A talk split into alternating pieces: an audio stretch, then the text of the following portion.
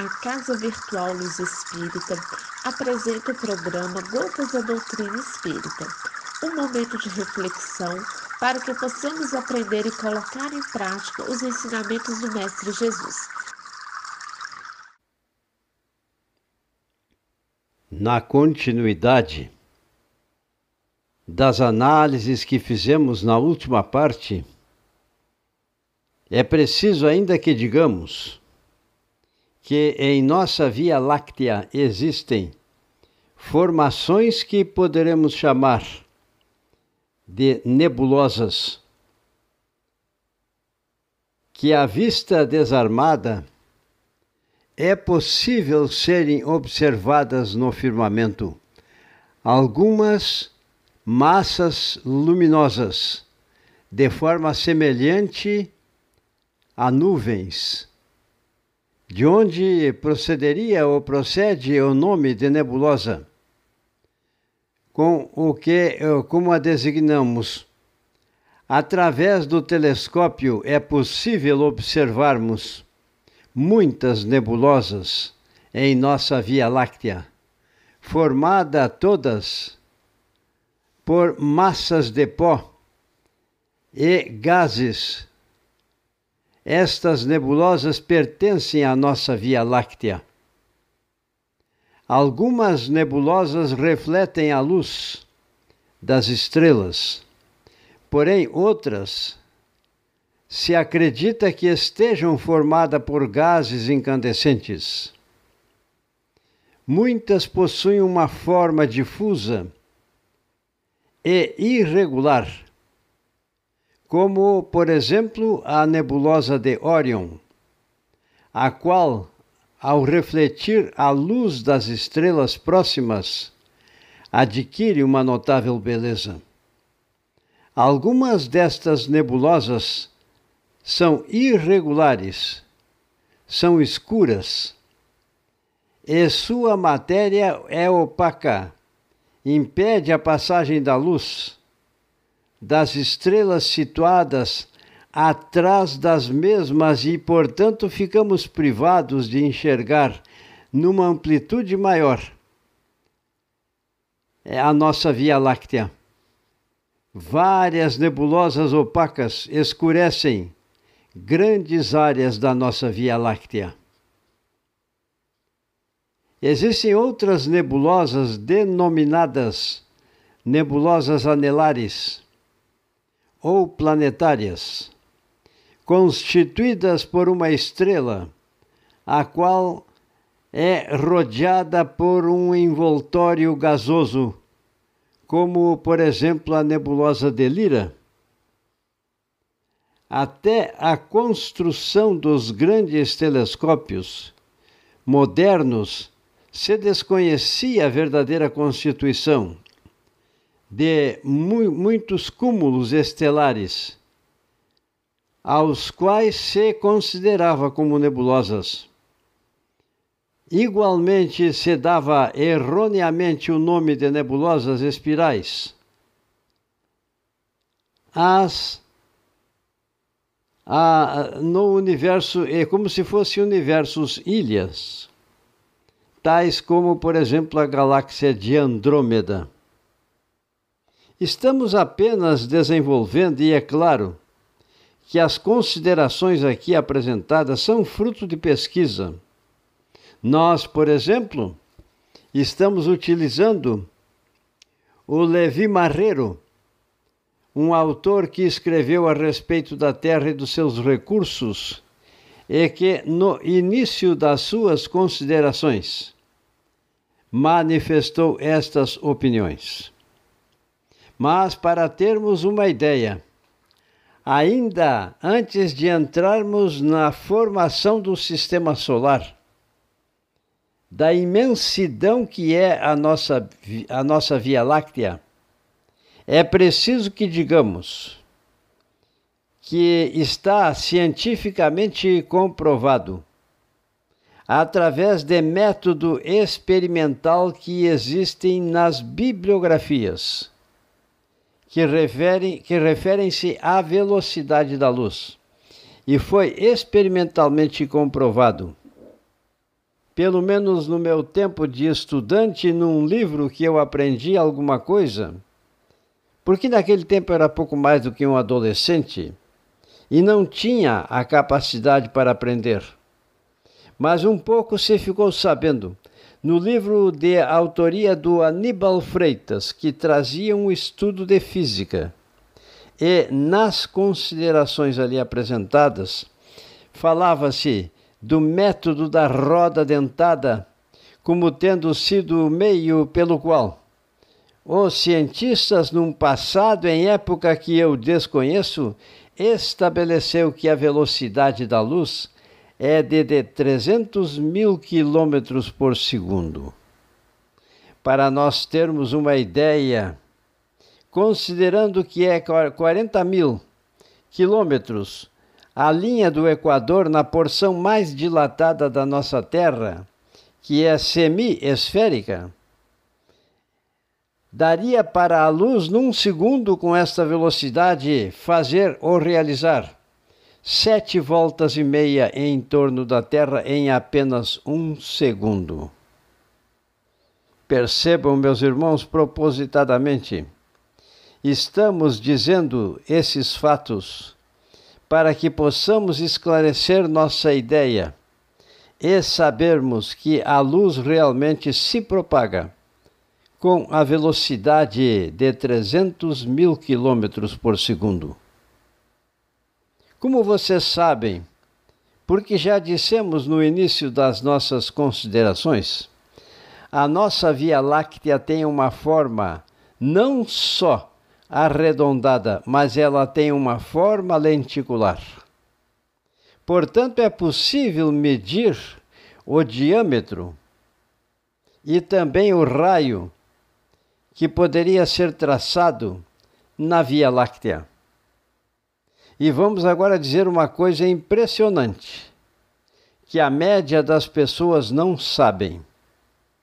Se a luz saísse de um ponto, de uma, de uma das bordas da nossa Via Láctea, com a velocidade da luz, ela, essa fonte luminosa, iria chegar na outra borda da nossa Via Láctea após o transcurso de cem mil anos. Então percebam, quando a velocidade da luz é de trezentos mil quilômetros por segundo, ela serve para medir as distâncias no espaço. E o fato que nos impressiona, na nossa pequenez, porém somos filhos e filhas de Deus que, que, que, que nos criou com o propósito de desenvolvermos, além dos, dos atributos todos, a nossa inteligência. E a humanidade, passo a passo, vai, dando, vai galgando degraus gigantescos na sua trajetória evolutiva em direção a Deus. Então, anos-luz representa a unidade de medida para calcularmos as dimensões, muitas vezes não só de corpos celestes, mas também de outras nebulosas que existem no espaço e principalmente da nossa Via Láctea.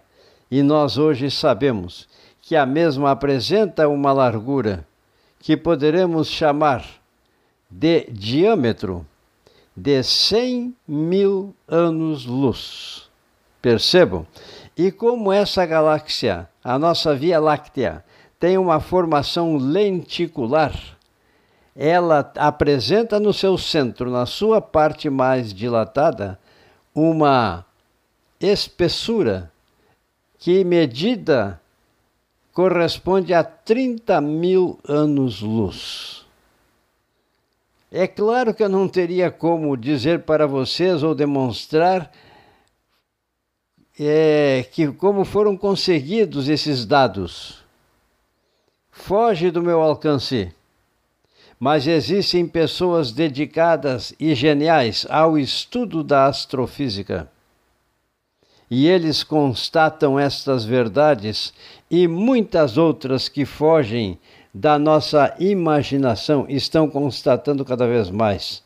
especialmente na época atual, quando a gente sabe que verdades novas o homem está conseguindo através das sondas espaciais que são lançadas no espaço e que estão a fornecer ao homem informações na forma de código que são captados por supercomputadores. E através da utilização destes supercomputadores, pode-se dizer, estamos descobrindo novas verdades e inclusive as comprovações daquilo que era um ato de fé no passado e que agora é um fato, é uma certeza de que na casa do Pai existem muitas moradas. Nós vivemos numa destas moradas. E estamos tendo o privilégio de darmos a nossa diminuta, porque é insignificante a nossa colaboração, para que pessoas tornem-se esclarecidas e entendam um pouco do que é o infinito. Também é preciso que a gente diga que o homem hoje tem conhecimento da nebulosa, ou melhor, da Via Láctea, da nossa Via Láctea, a galáxia mais próxima que existe para considerarmos a ampli, amplidão do espaço. Ela está a outra galáxia distante da nossa de um milhão de anos-luz. Vejam só, se a luz viajasse e viaja desta galáxia até a nossa, seria necessário o transcurso de um tempo que nós avaliamos em um milhão de anos-luz. Percebam, com a velocidade da luz de trezentos mil quilômetros por segundo, levaria um milhão de anos para chegar até nós. Então, estas são as verdades que traduzem e configuram a grandeza do Pai maior, que é Deus, e que eu chamo, prefiro chamar de a inteligência suprema, causa primária de todas as coisas, porque assim é que esse Deus não antropomórfico, que supera a nossa capacidade de entendimento, é designado por aqueles que tomam como base nos seus referenciais a doutrina do Consolador Prometido, que é a concretização da, da doutrina espírita. E nós prosseguimos ainda um pouco mais, falando a respeito desses fatos. Já temos conhecimento que o homem ainda está, depois de ter feito a descoberta, ou melhor, a montagem do telescópio do Monte Palomar, ele está conseguindo informações maravilhosas, como, por exemplo, aquela que disse há poucos momentos que, até os dias atuais, uma nebulosa irresolúvel foi percebida do Monte Palomar por esse super telescópio, que para chegar à sua luz até a Terra levaria dois bilhões de anos. Então percebam, por que que estamos insistindo nessas ponderações? É para que possamos ter uma ideia do que é o mundo infinito e espaço infinito, e que Deus é a suprema inteligência, o Criador de tudo que existe neste infinito, e ele abrange este infinito. É assim que o espírita entende. E estamos nos valendo de recursos que a ciência nos propicia no campo da astronomia, e também pela utilização, como teremos a oportunidade de fazê-lo, das demais ciências que atualmente são conjunto de conhecimentos que aumentam os horizontes em termos perceptivos e ilumina estes conhecimentos do homem, para que possamos perceber que a inteligência suprema é a causa primária, criativa e construtiva de todas as coisas, tanto no plano espiritual quanto também no plano material. Existem, meus irmãos, teorias que explicam como, por exemplo, aconteceu a formação do nosso sistema solar. Já tivemos a oportunidade de dizer que o nosso sistema solar, quando surgiu, quando foi feito pelos co-criadores do Pai, espíritos muito evoluídos, que obedecem às diretrizes e às determinações que o Pai estabeleceu, eles fizeram, ou melhor, eles consubstanciaram, a partir do fluido cósmico universal assim designado pelos espíritos, mas também que recebe outras designações no campo interpretativo das diversas ciências. Uns chamam de energia pura o ponto de partida que explica a dinâmica por meio da qual a matéria surgiu, como nós a conhecemos em estado sólido. Outros a chamaram de éter, e assim por diante. Mas para nós espíritas é o fluido cósmico, o hálito de Deus, a fonte primordial, a partir da qual os espíritos mais evoluídos, obedecendo às diretrizes do Pai maior que é Deus, deram a sua participação para a formação dos mundos, para a formação dos astros e para a formação de todas as belezas existentes no nosso universo. Então percebam, meus irmãos, nós estamos passo a passo, viajando do espaço infinito em termos de interpretação e de maneira muito medíocre, porque eu sei muito pouco a esse respeito, mas que tem o objetivo que eu almejo, que é o de demonstrar que o espaço infinito é algo que não tem começo e não tem fim. Que Deus foi incriado. Ele é a inteligência suprema, a causa primária de tudo. Percebam o equívoco, então, daqueles que interpretam e querem atribuir que Deus fez o homem à sua imagem e semelhança. Absolutamente. O homem foi feito para, na sua trajetória evolutiva, isto sim, adquirir a grandeza, para um dia se aproximarem mais de Deus em termos de frequência vibratória. Porque, na verdade, esse Deus, essa inteligência suprema, ele está em nós e nós estamos nele, segundo os dizeres do próprio Cristo. Então percebam, passo a passo nós estamos nos aproximando.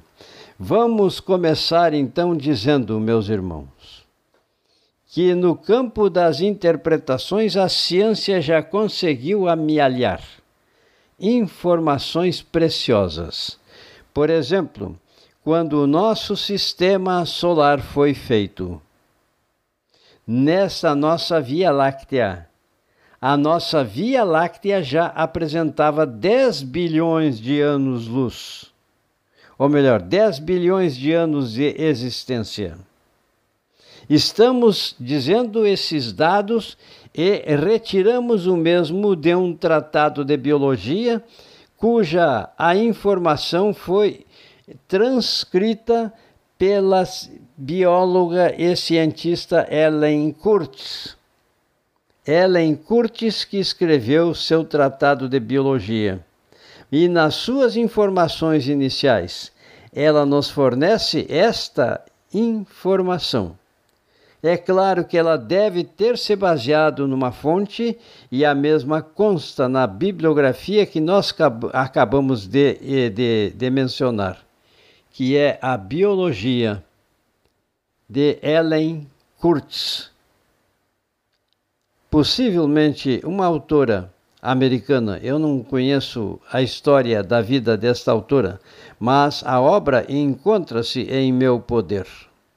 Então, estamos nos baseando em fatos e sabemos que até mesmo poderemos cometer alguns equívocos nas nossas verbalizações. Mas, cada dia que passa no campo científico, seguimos aquilo que Kardec expressou em pensamento.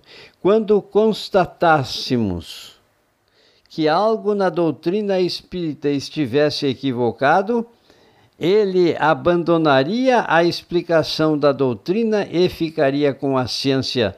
Tamanho era o conhecimento e a noção que ele tinha da importância grandiosa da ciência, que nos mostra um dos tríplices, um dos, tri, um dos pontos triangulares da nossa doutrina, que apresenta tríplice aspecto filosófico, científico e religioso.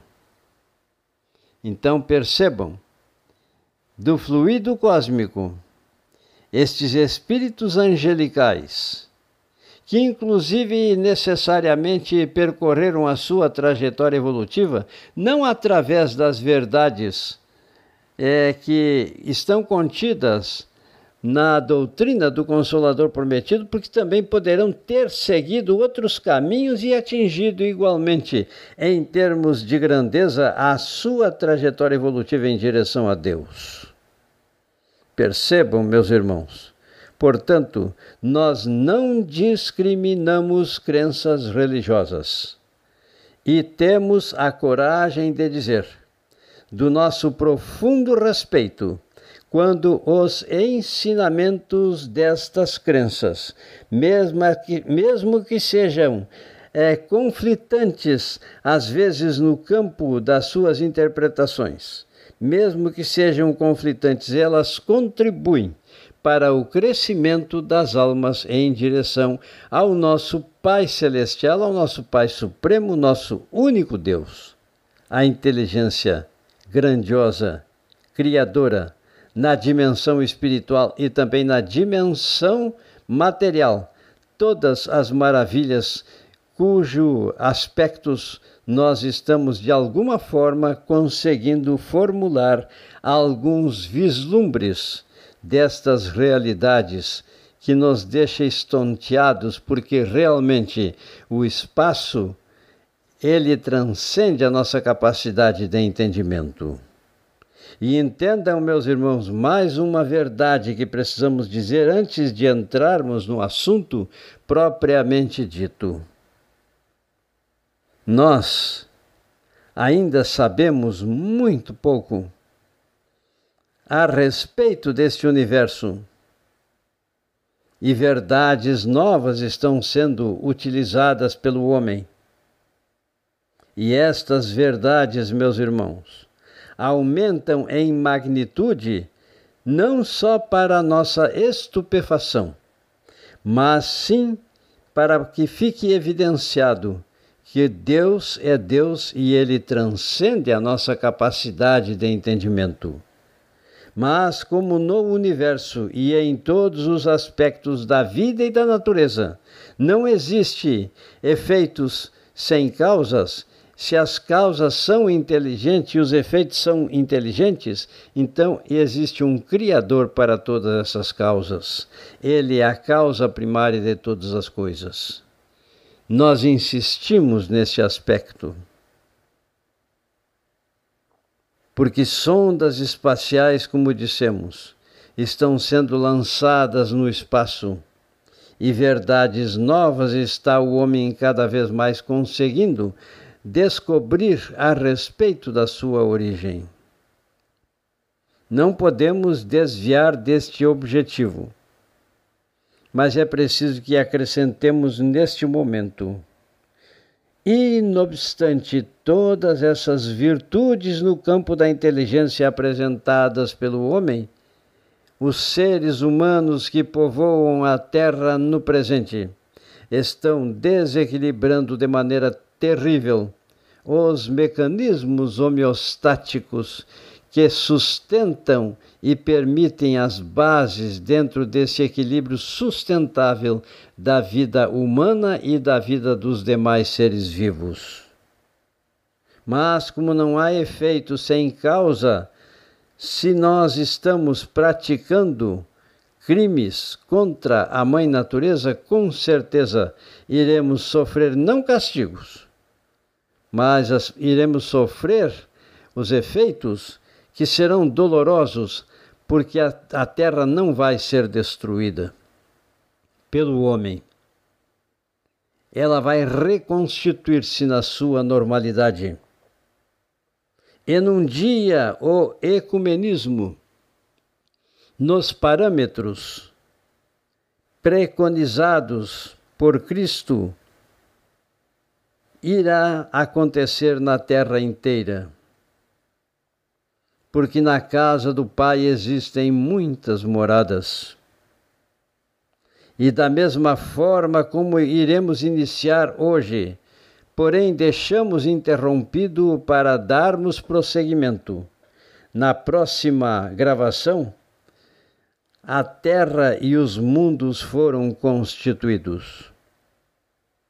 Estes mundos apresentam graus evolutivos. E aqueles que primam pela inferioridade irão ser expurgados do planeta Terra. E somente aqueles que interiorizaram em si a dinâmica das almas que verdadeiramente tornaram-se purificadas ou almejam tornar-se purificadas, estes irão permanecer em nosso orbe. E aqui então os ensinamentos de Cristo, e não obstante a existência de conflitos interpretativos no campo da religiosidade, o ecumenismo nos parâmetros de Cristo irá se tornar possível no planeta inteiro. E assim hoje ficamos devendo para a próxima gravação a dinâmica pela qual a Terra foi formada. O sistema solar foi formado. Mas hoje agradecemos a Deus e suplicamos o seu amor em nome do Divino Mestre Jesus, para este nosso planeta inteiro, que está passando por eventos difíceis e, com certeza, consequentes do nosso atraso, das nossas imperfeições. Mas existem os mentores espirituais de luz permeando a Terra em todos os seus recantos, e eles estão socorrendo a nossa humanidade e providenciando para que eventos muito necessários se verifiquem, como, por exemplo, a purificação do planeta pelo expurgo dos maus espíritos, que se comprazem na prática do mal e querem tão somente infelicitar os seus semelhantes e cultivarem em si mesmos a chaga do egoísmo, da ganância, que irá terminar, terminar por sendo o flagelo e, e os meios pelos quais eles irão perceber que a sua autotransformação é uma programação fatal, inevitável. Num dia eles serão bons. São todos nossos irmãos. E assim dizendo, agradecemos e suplicamos que uma, uma, uma energia boa possa envolver a Terra numa verdadeira cadeia de união, amigos espirituais, constituído por vós com a permissão de Cristo e a participação dos Espíritos maiores, para que tenhamos o socorro e a ajuda necessária nestes momentos difíceis, que são consequências do mal e dos desequilíbrios que configuram as imperfeições, mas que com certeza precisam acontecer até que esses agentes, à semelhança daquilo que aconteceu com, exi, com os exilados da constelação do Cocheiro, possa, venha de novo a acontecer, e eles irão então dar a sua contribuição noutras regiões do universo. E assim dizendo, agradecemos a vós, irmãos espirituais, e agradecemos a vós, Jesus Divino Mestre, em nome de quem, e não obstante nossa pequenez, nos atrevemos a formular e verbalizar as presentes considerações. O programa Gotas da Doutrina Espírita foi uma produção da Casa Virtual Luz Espírita e sua equipe. Acesse w w w ponto cavire ponto com ponto b r.